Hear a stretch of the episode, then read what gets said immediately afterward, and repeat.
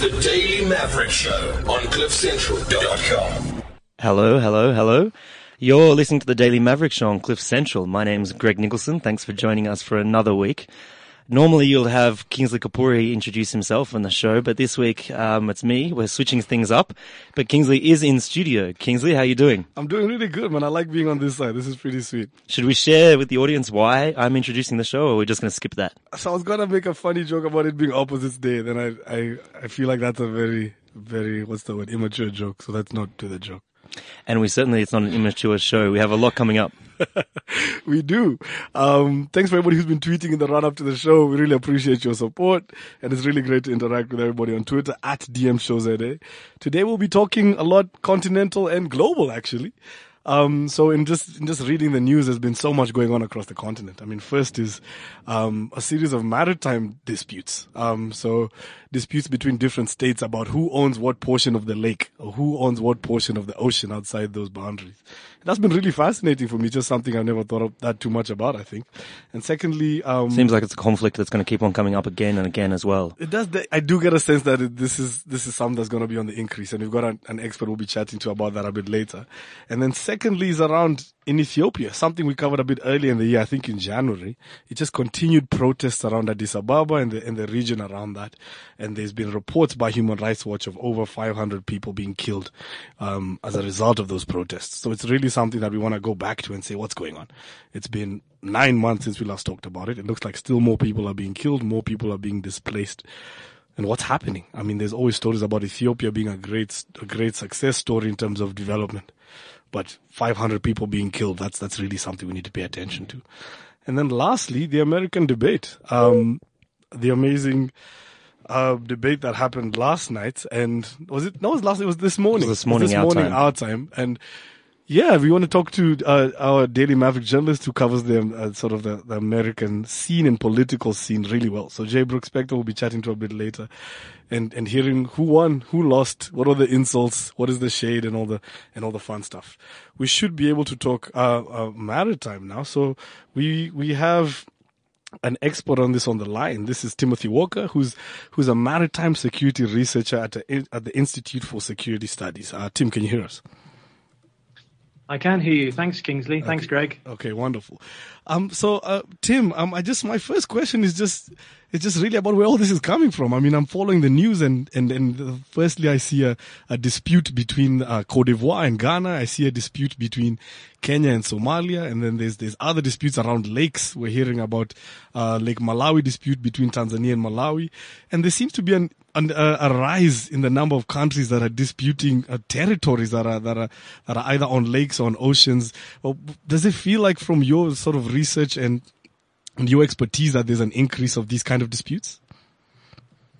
I think we're definitely seeing an increased interest in the kind of resources.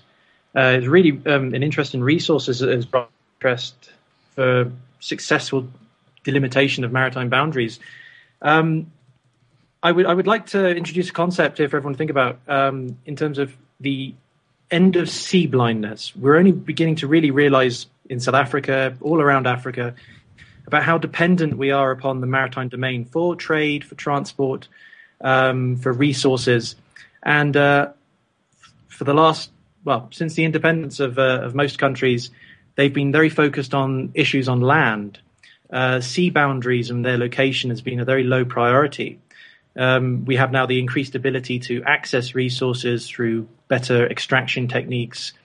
There's an interest in having a more secure energy security within a country.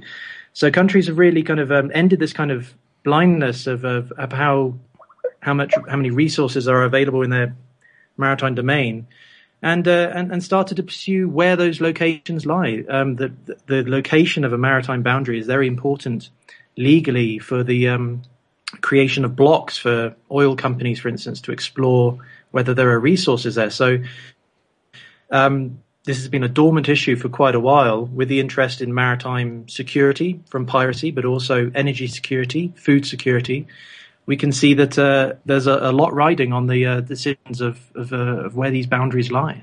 In reading some of the research you've put together, it sounds like the literature and the studies and the study of how to to resolve some of these disputes is really lacking. It sounds like sort of post the colonial era on the continent, there was a lot of focus on land boundaries and inland boundaries and how to settle disputes and the processes for that and literature around that. But it sounds like the maritime side of things, of ocean borders and lake borders, that there's not a whole lot of literature around that. There's a lot of recent interest, but Africa has played a good role, a crucial role in the creation of the Law of the Sea. It was contributed quite a lot. When I talk about the Law of the Sea, I'm referring to a United Nations Convention which was finally adopted in the 1980s, but has only really come in force since the 1990s. This gave states the rights to sort of divide up the maritime domain into various zones. So in a very narrow coastal strip close to on the coast, 12 nautical miles, that's the territorial waters. And further out you have an exclusive economic zone, which states have the rights for various mineral and various other resource extraction. And so the distraction, well, I wouldn't say the distractions, the scale of the problems on land meant that any time we would, for instance, turn to the sea to try and ascertain what is there and how best to benefit from it, there was another problem which demands a lot of attention. For instance, a good example at present is that I'm here in Ethiopia, and the Intergovernmental Authority of Development, the regional community, has recently come up with a maritime strategy looking to implement it. But cases such as the outbreak of conflict in South Sudan mean that the momentum has to shift to tackle those kind of issues. So maritime often gets marginalized in the decision-making process historically and today as well. But there is a lot of momentum still we can see being taken forward to resolve maritime conflict, but also enhance security as well. I mean, yeah, I love that you brought up the competing sort of sides. There's one side that sounds like it's a lot to do with discoveries of oil and gas and potential for profit. And I think it sounds like that's a big part of the Kenya-Somalia case that's going on at the International Court of Justice. It sounds like that's a big part of the Côte d'Ivoire and Ghana side of things, and with Lake Malawi as well. Could you just explain the difference into some of the disputes that are more focused around oil and gas and perhaps some that are more focused around security and some of the differences around those? I think they mostly their prominence is due to the resources. Lake Malawi is an interesting case to look at, where according to an 1890 treaty between here we're talking Imperial Britain and Imperial Germany, so a long time in the past, we're still being governed by these treaties. The borders of Lake Malawi for Tanzania, a German colony at the time, are supposed to stop at the lake shore. Now that's might seem not like common sense, but that's how that treaty was drawn up, because it gave Britain possession of Zanzibar, and in return Germans received some islands off Germany as well from Britain. And these treaties have carried on until today. Often it's perhaps the exceptional case there, but given the discovery of oil under Lake Malawi in the mid 2000s, it suddenly became a very contentious issue. Obviously because it would seem that equitably for the states surrounding Lake Malawi, that an equal distribution of the territory was to be determined. And that can also be seen in cases where there are oil resources which are not located simply within the boundaries of one country. And unfortunately, that's often the case. And that is also the case with maritime resources such as fish as well. You can't stop fish from swimming between boundaries. You can stop ships from sailing between boundaries and also exploration. But resources tend to be transnational.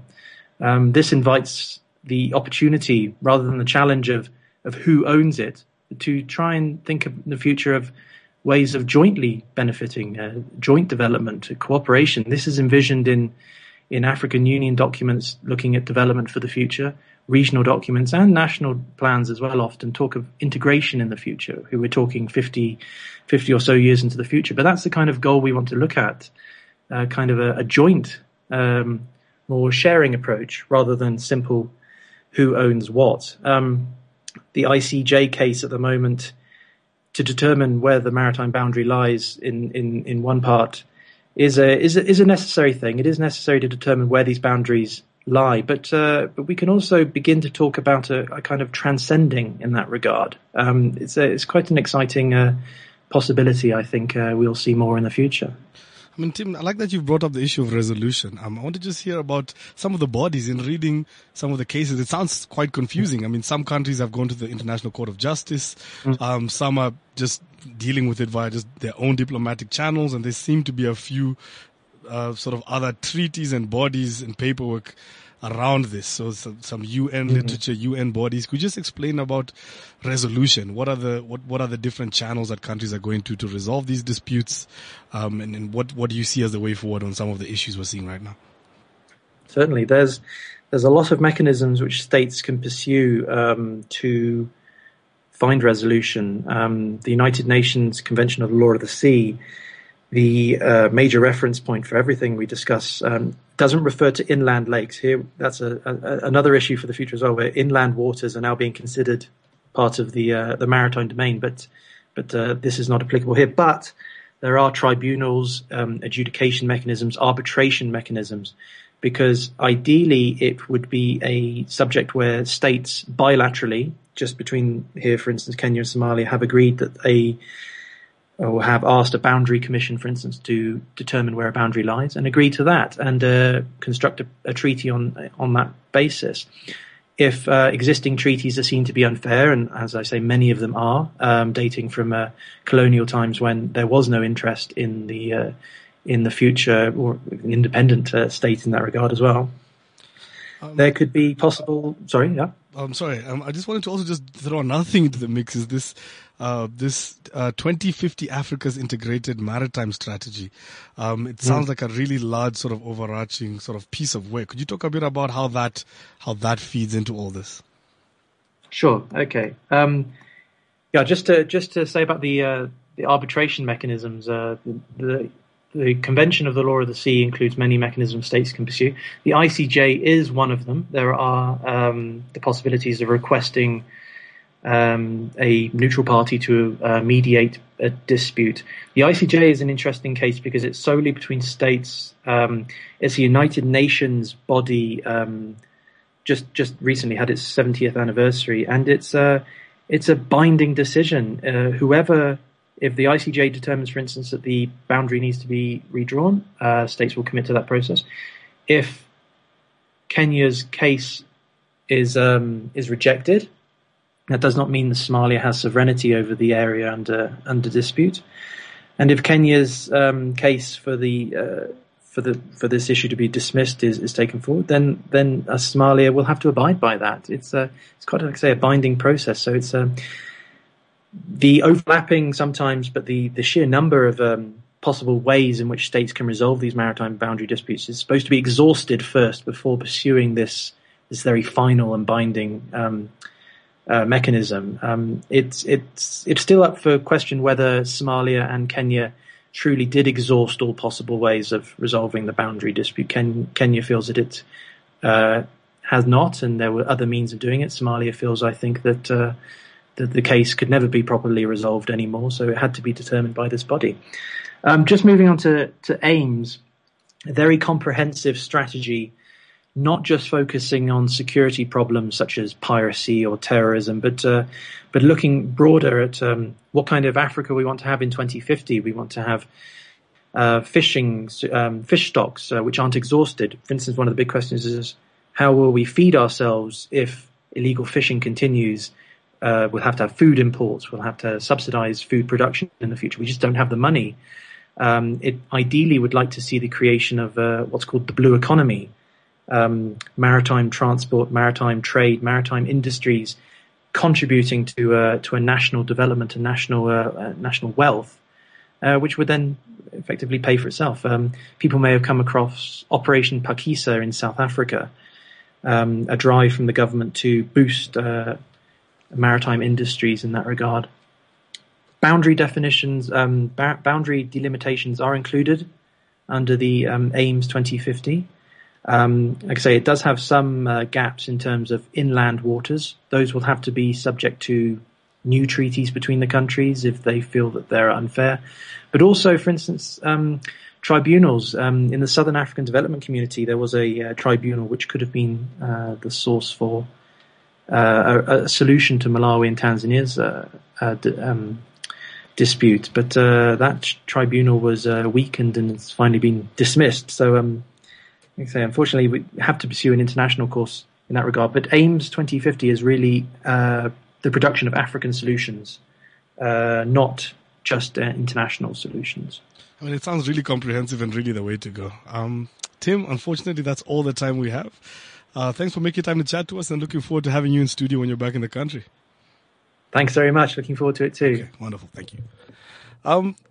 And just reading this, Greg, just chatting to you over the weekend, I remember just getting lost in some of the cases and just being like, you know, there's coordinates offshore and it's 14 nautical miles and 200 nautical miles. And even in reading the journalism about it, to be honest, I could get a sense that even some of the journalists writing about it didn't have the greatest grasp of what they were writing about. And to me, I think that was just a symptom showing that it's just something that's been ignored in terms of discussions around borders and especially on the continent. So I think it's really interesting that we've got experts like Tim doing the research and trying to figure out what are we going to do. Yeah, I know. We're talking about it on the way here. Yeah. It's looking at trying to understand some of these concepts isn't the easiest thing.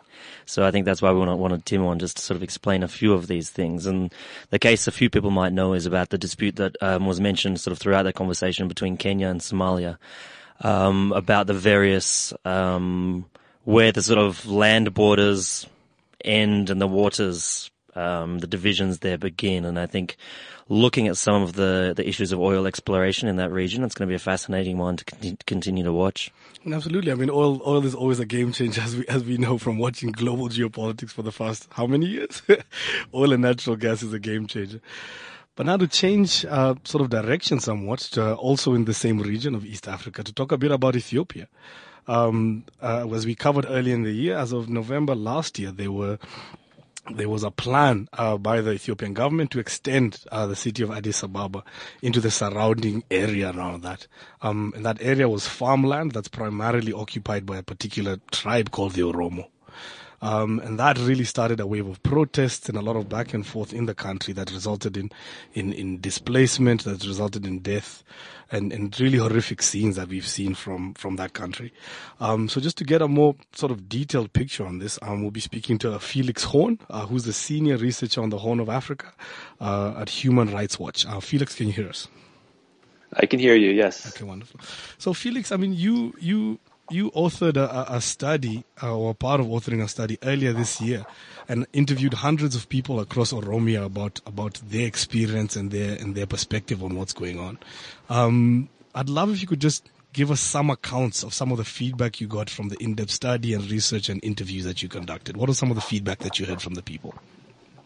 Yeah, sure. I mean, it was quite incredible to me that the type of stories that we heard from, you know, the 150 or so Oromos that we interviewed for that report were quite similar. Protests that were predominantly peaceful were met with lethal force by security forces, the use of live ammunition, mass arrests. Many of those we spoke to described torture and detention.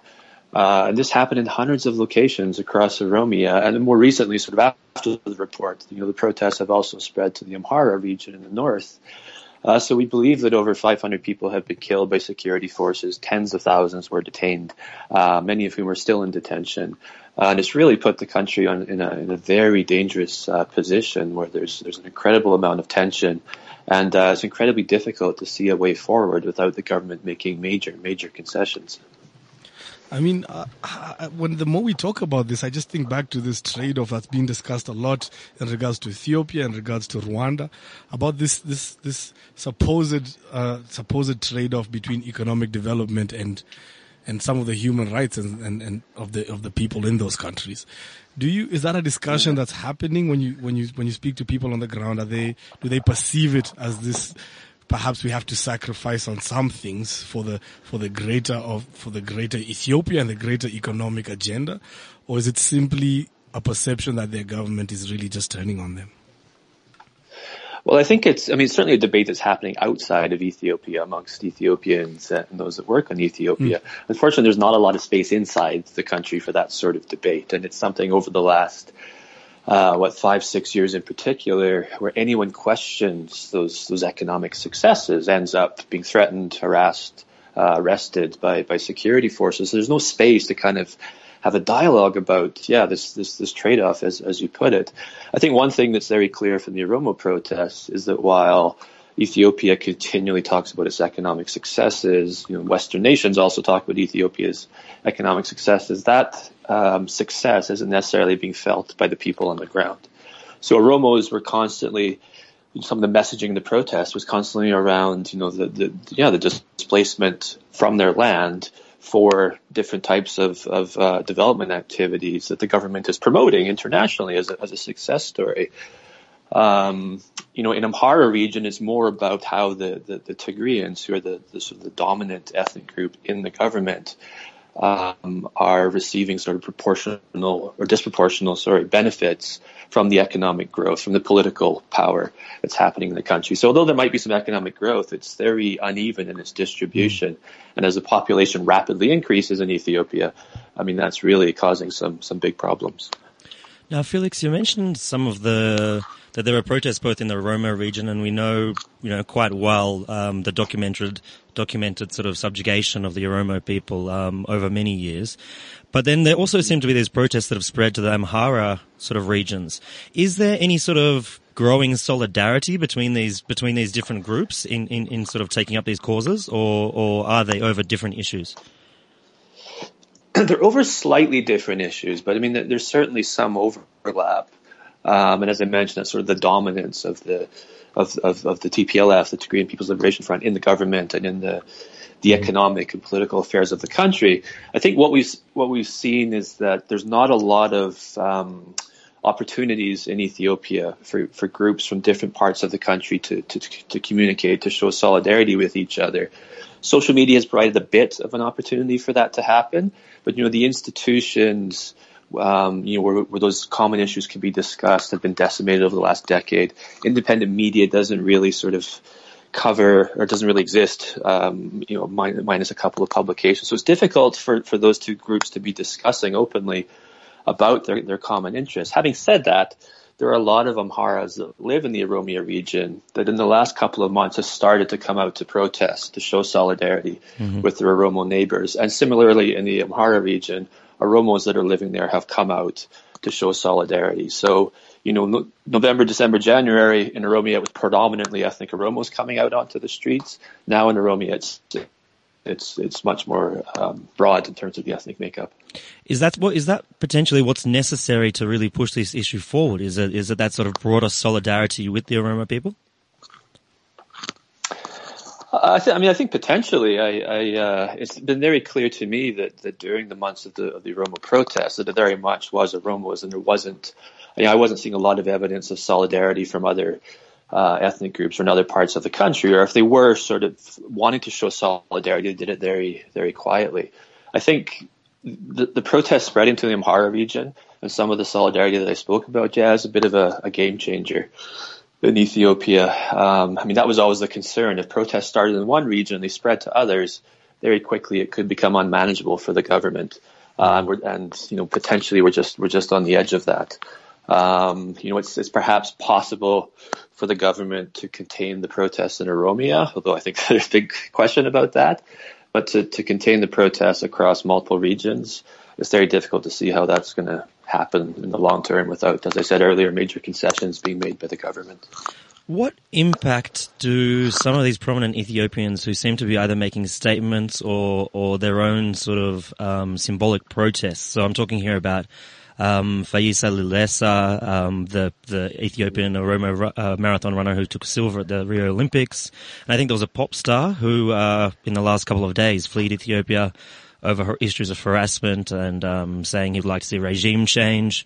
Do these sort of celebrity or well-known type Ethiopians speaking out or engaging in symbols of protest, do they have any influence? Yeah, they have a huge amount of influence. Because a lot of you know, the politicians or those well-known personalities who would normally speak out have been arrested, have been detained, or have just been sort of silenced. There's not a lot of kind of the charismatic figure that can lead the protesters. And certainly runners, artists are one sort of group of society that were still able to kind of find a little bit of space to speak out. I think Feisa's gesture has really emboldened a lot of protesters that I've spoken to.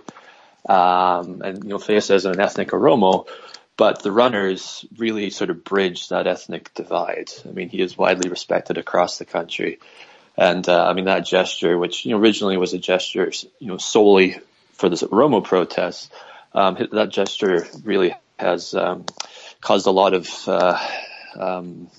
motivation and support across the country. So I think that they've had a massive influence. I think it will probably continue to have a massive influence as more runners make that gesture, which seems to be happening in various races around the world.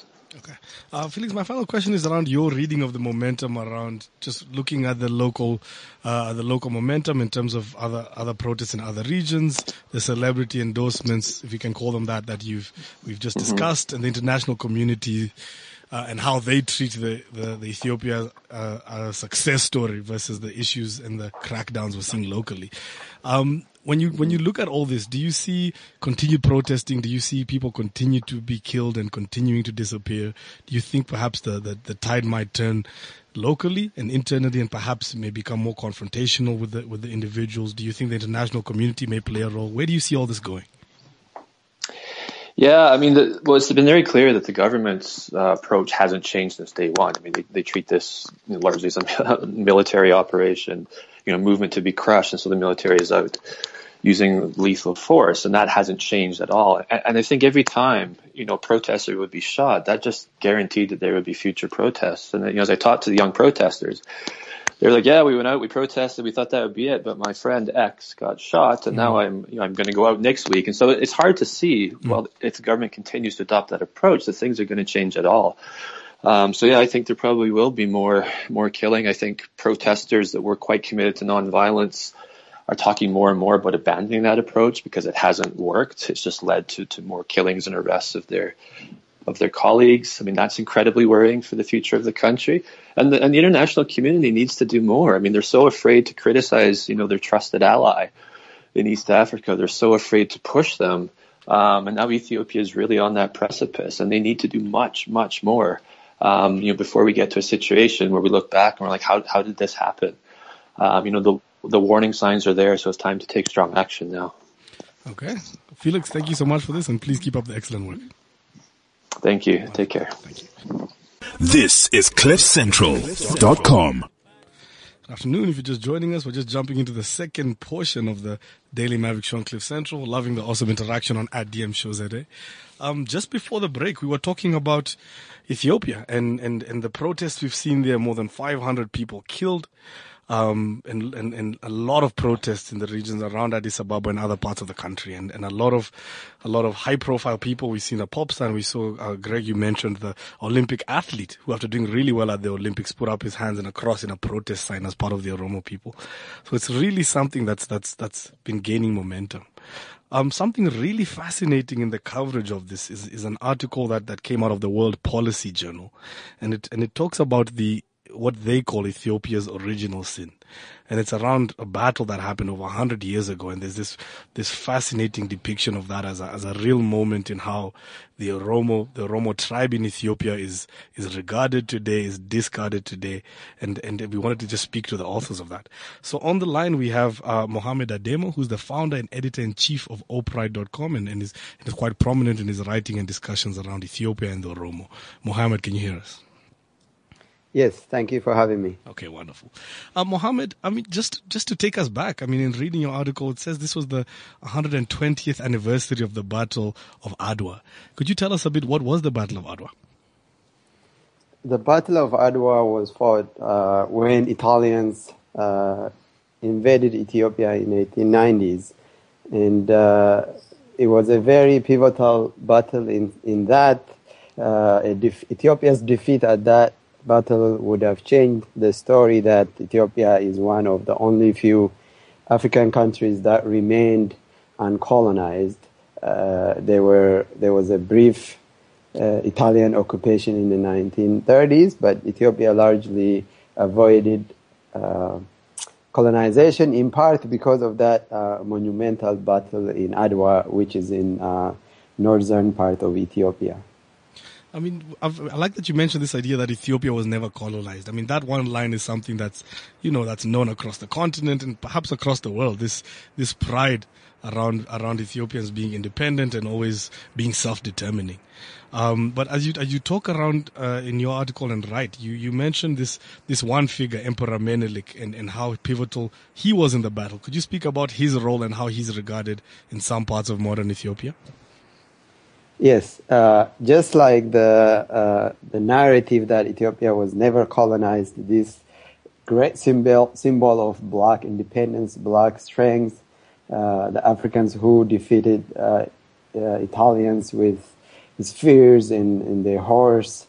There is also this other figure who was the sort of emperor, the builder of Ethiopia, Menelik II, who is regarded as a hero, a national figure, a unifier by certain Ethiopians. But if you look broadly at the Ethiopian history, there are groups that are not in power at the time and who were actually colonized by Menelik. In the south, the Oromo, the Wolaitas, the Sidamas, the Ogadenis, the Gambelas, the Kambatas, who were forcefully incorporated into the Ethiopian Empire. So what was happening right around the Berlin Conference, when the Europeans were dividing up the continent of Africa, Menelik was also on his own colonial mission, where starting from the north, he was expanding south to what is today known as Ethiopia and even parts of Somalia, forceful killing and literally wiping out the people on his way who put up strong resistance, particularly the Oromo. So for the people in the south of Ethiopia, the Oromo are the largest ethnic group in Ethiopia. Menelik is very much a genocider. He was an emperor in the mold of, the King Leopold who colonized Congo.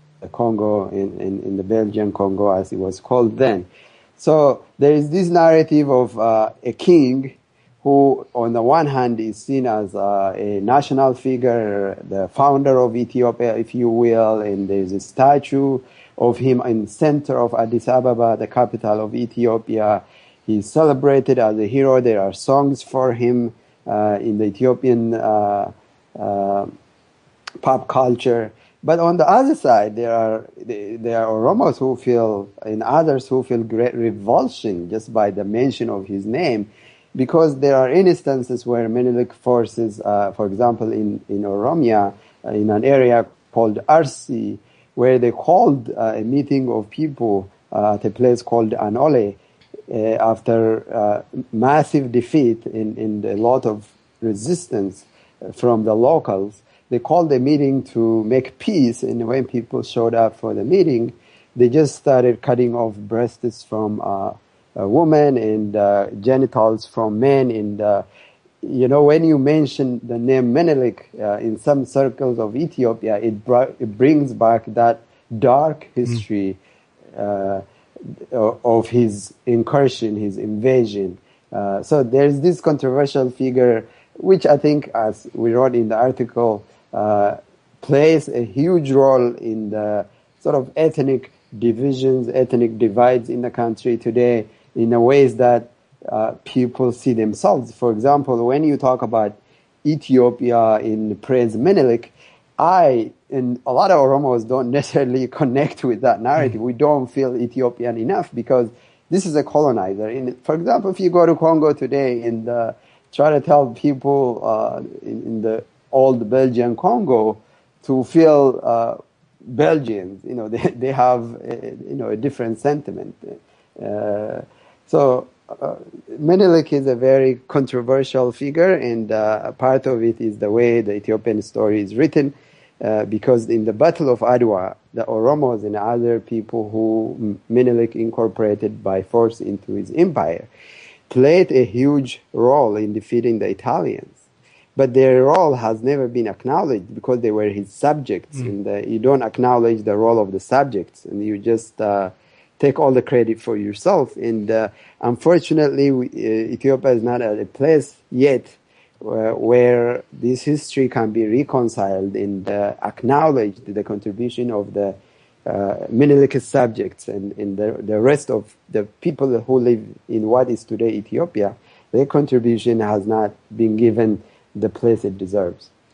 And Mohammed, I think my final question on this is just about centering on this one line in the article you wrote that I find so powerful. And you say, those left out of history are more easily disregarded in the present. Could you just speak to that a bit? Yes, absolutely. Look, when you have a history of a country that is written in a way that they're not included, they will remain unincluded. And they will remain left out, and they... when you hear, let's just go back a little bit and talk about Ethiopia. When people think of Ethiopia, a land of 3,000 years of history, that was never colonized, a country that has a unique calendar, a country that has a unique alphabet. When people talk about these things, we always talking about the Amharas, the dominant class whom Menelik was a part of, and they were empire builders that forged the boundaries of Abyssinia, which is the former name for Ethiopia. You don't hear anything about the Oromos, who are, about half of the country's population. You don't hear enough about the other ethnic groups who paid dearly to forestall Italy's invasion. So they were left out of history. When the Ethiopian history was written, they are still left out because this is a truly diverse nation, a truly rainbow nation, as South Africans might say. But what you hear in Ethiopian historiography, in Ethiopian pop culture, and what is known about Ethiopia, the food, the culture, the dresses, everything about Ethiopia is still, until today, largely about one group that is the dominant group that was part of the movement to build the country. And also they wrote their own history. And since the people who were Menelik subjects and subjects of Menelik successors up until Haile Selassie, their contribution, their presence was never felt. And there are instances where, for example, the Oromo language was banned from official use until 1990s, and only in 1990s that the Oromo children in Ethiopia, I told you earlier, half of the country, started learning in their language. And this is a complete erasure, not only of the people from history, but their identity, their language. Now we are trying to bring some of that back and trying to add this perspective so that not just the international community, even Africans themselves don't understand this. They don't have a very clear picture of Ethiopia, and we are hoping to change that. Okay. Mohammed, thank you so much. For those listening in, as I mentioned, the article is called Ethiopia's Original Sin, and it's a big thank you to World Policy Journal for publishing that, and we'll add a link of that to the show. So it's a big thank you to Mohammed Ademo and Hassan Hussein, who's his co-author. I thought that segment was just quite important, and not only because Ethiopia is such a sort of important country in the region, but also in thinking back to South Africa and how we also grapple with our history here, and in recent conversations about the CODESA conversations and the role of Nelson Mandela and how we continue to grapple with history. So this link of how we understand our past and how that helps us sort of frame our present and our future, I think, is really interesting. Now, turning to our final segment, and we'll be just chatting to Jay Brooks Spector in a second. Greg, just quickly around the American president elections. I'm really curious. The more I watch this election, I wonder if going into a debate, do you think voters actually go in and use what they see to make decisions, or do you think it's sometimes just more of a spectacle and entertainment, and just people want to see, who insults who, and if there's any comedy and humor that comes out of it? I think these sort of debates and ongoing discussions in election campaigns I think, often influence undecided voters and swinging voters. That, I think, is the key thing. Okay. There are a lot of others who I think just have their key parties, key constituents, and they'll vote the same every time. But I think these debates are essential for those swing voters. I hear you. And now to speak to Jay Brooks Spector, who's on the line, that's Daily Maverick journalist. Brooks, I mean, Greg and I have been following this. Greg did some reading on this morning, so we just wanted to chat to you about your perspective, Greg. Yeah, Brooks, it seemed sort of what from what we've heard of the debate. I'm not sure how early you got up to watch it, but I think Kingsley and I were both, snugly in bed. But from what it seems that Trump was very self-defensive when he was sort of put under pressure, while Hillary Clinton seemed a bit more energized, a bit more well-rehearsed and confident. What were your sort of key takeaways from this debate? Well, actually, I did get up to watch it. I'm sorry. I watched it all the way through, took 2 cups of coffee to get to the end of it. Then the phone call started, and so I've been up ever since, which is exciting.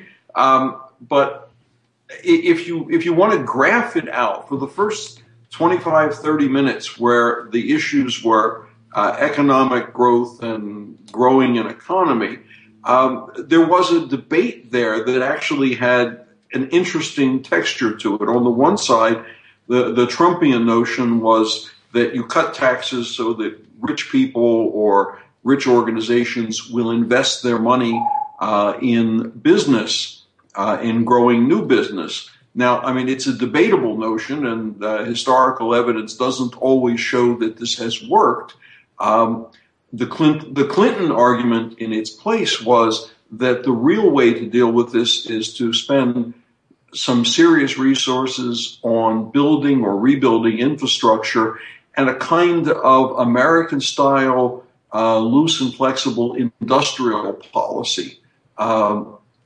In new technologies, new industries, as she said, make the U.S. the center of the world's solar energy industry.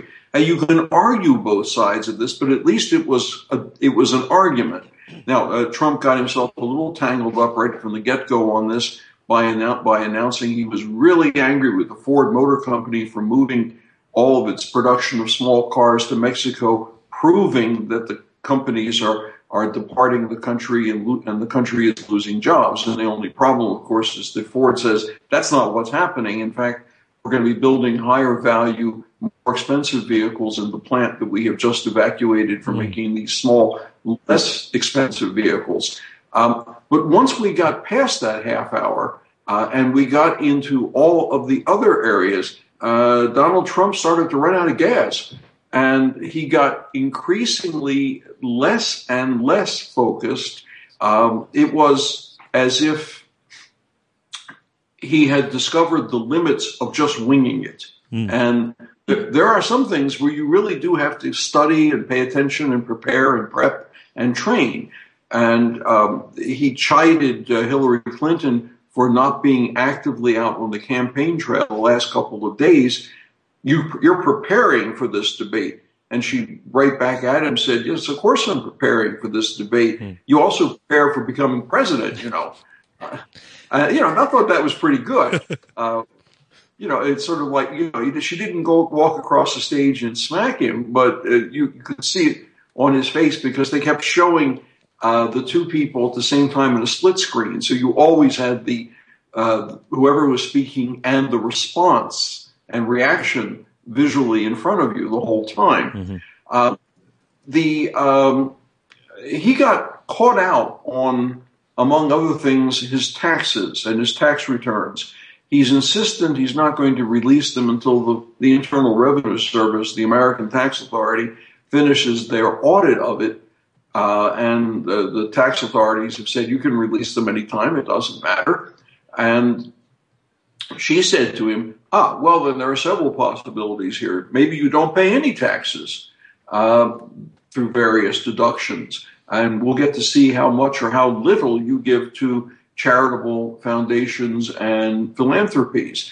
And we'll get a better sense of all the money you probably owe to shady businessmen and banks in other countries. parentheses, we're talking here about the Russian oligarchs, apparently.